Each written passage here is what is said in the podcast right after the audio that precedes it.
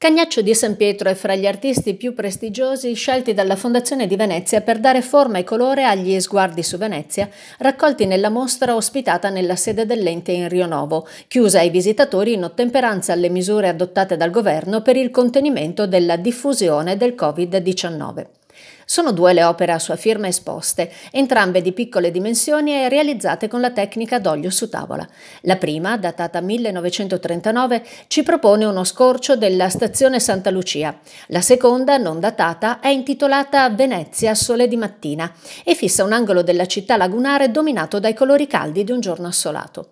Le due opere testimoniano uno dei soggetti con cui Cagnaccio di San Pietro si misurò più volte, ossia i paesaggi cittadini, in un percorso artistico pubblico estremamente vivace e libero da qualsiasi appartenenza a correnti o scuole. Il suo vero nome è Natalino Bentivoglio Scarpa. Nacque a Desenzano sul Garda nel 1897, ma si trasferì presto nel borgo d'origine dei genitori, ossia quella San Pietro in volta sull'isola di Pellestrina, da cui fu ispirato per la scelta dello pseudonimo con cui tutti lo conoscono, ossia appunto Cagnaccio di San Pietro. La sua vocazione artistica fu stimolata dal pittore Ettore Tito, che ne scoprì casualmente i disegni nel periodo in cui l'ancora giovanissimo Natalino si barcamenava con umili lavori per contribuire all'economia domestica. Fu così che ad appena 15 anni venne iscritto all'Accademia di Belle Arti di Venezia, allievo proprio del professor Tito. Era il 1912. L'avventura durò soltanto un anno, ma la sua propensione per la pittura trovò comunque spunti fertili nella frequentazione degli ambienti artistici locali e di quelli gravitanti intorno a Capesaro. Aveva 19 anni quando espose per la prima volta una sua opera nel salone dell'Hotel Bonvecchiati, ma nel 1917 la Prima Guerra Mondiale lo risucchiò e lo portò al fronte, dove conobbe il commilitone Filippo Tommaso Marinetti, che condivise con lui il pensiero artistico futurista.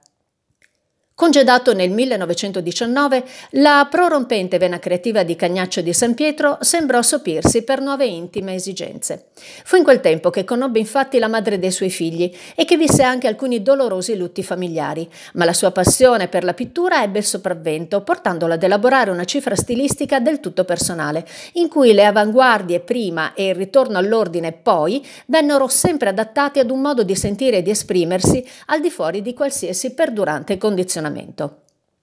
Il riconoscimento pubblico alla sua arte arrivò con la Biennale del 1924, punto d'inizio di un'attività espositiva non più estemporanea, ma al contrario regolare ed apprezzata, per quanto la sua prorompente personalità lo portò ad avere sempre un profilo da outsider, refrattario ai condizionamenti e alle chiamate all'ordine.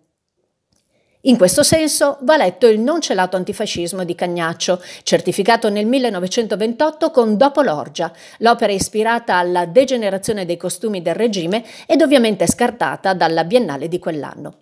In quegli anni difficili Cagnaccio, che aveva rifiutato la tessera fascista, si avvicinò al ritratto, spigoloso, asciutto, duro, come era il clima che allora si respirava. Affascinato dal realismo, in particolare dal cosiddetto realismo magico e dalla pittura di Casorati, negli anni 30 iniziò ad essere tormentato da problemi di salute che ne minarono in maniera irreparabile il fisico. Questo non gli impedì non solo di dipingere, per quanto in un clima di sempre più cupo isolamento, ma anche di continuare ad essere un convinto antifascista, al punto che nel 1942 non esitò ad ospitare nella sua casa veneziana alcuni esponenti della resistenza locale ricercati dalle SS. Dal 1940, condizionato anche dalla sua personalissima vicenda, iniziò ad aggiungere alla propria firma la sigla SDG, a gloria del solo Dio. Cagnaccio di San Pietro si spense nel 1946, ad appena 49 anni.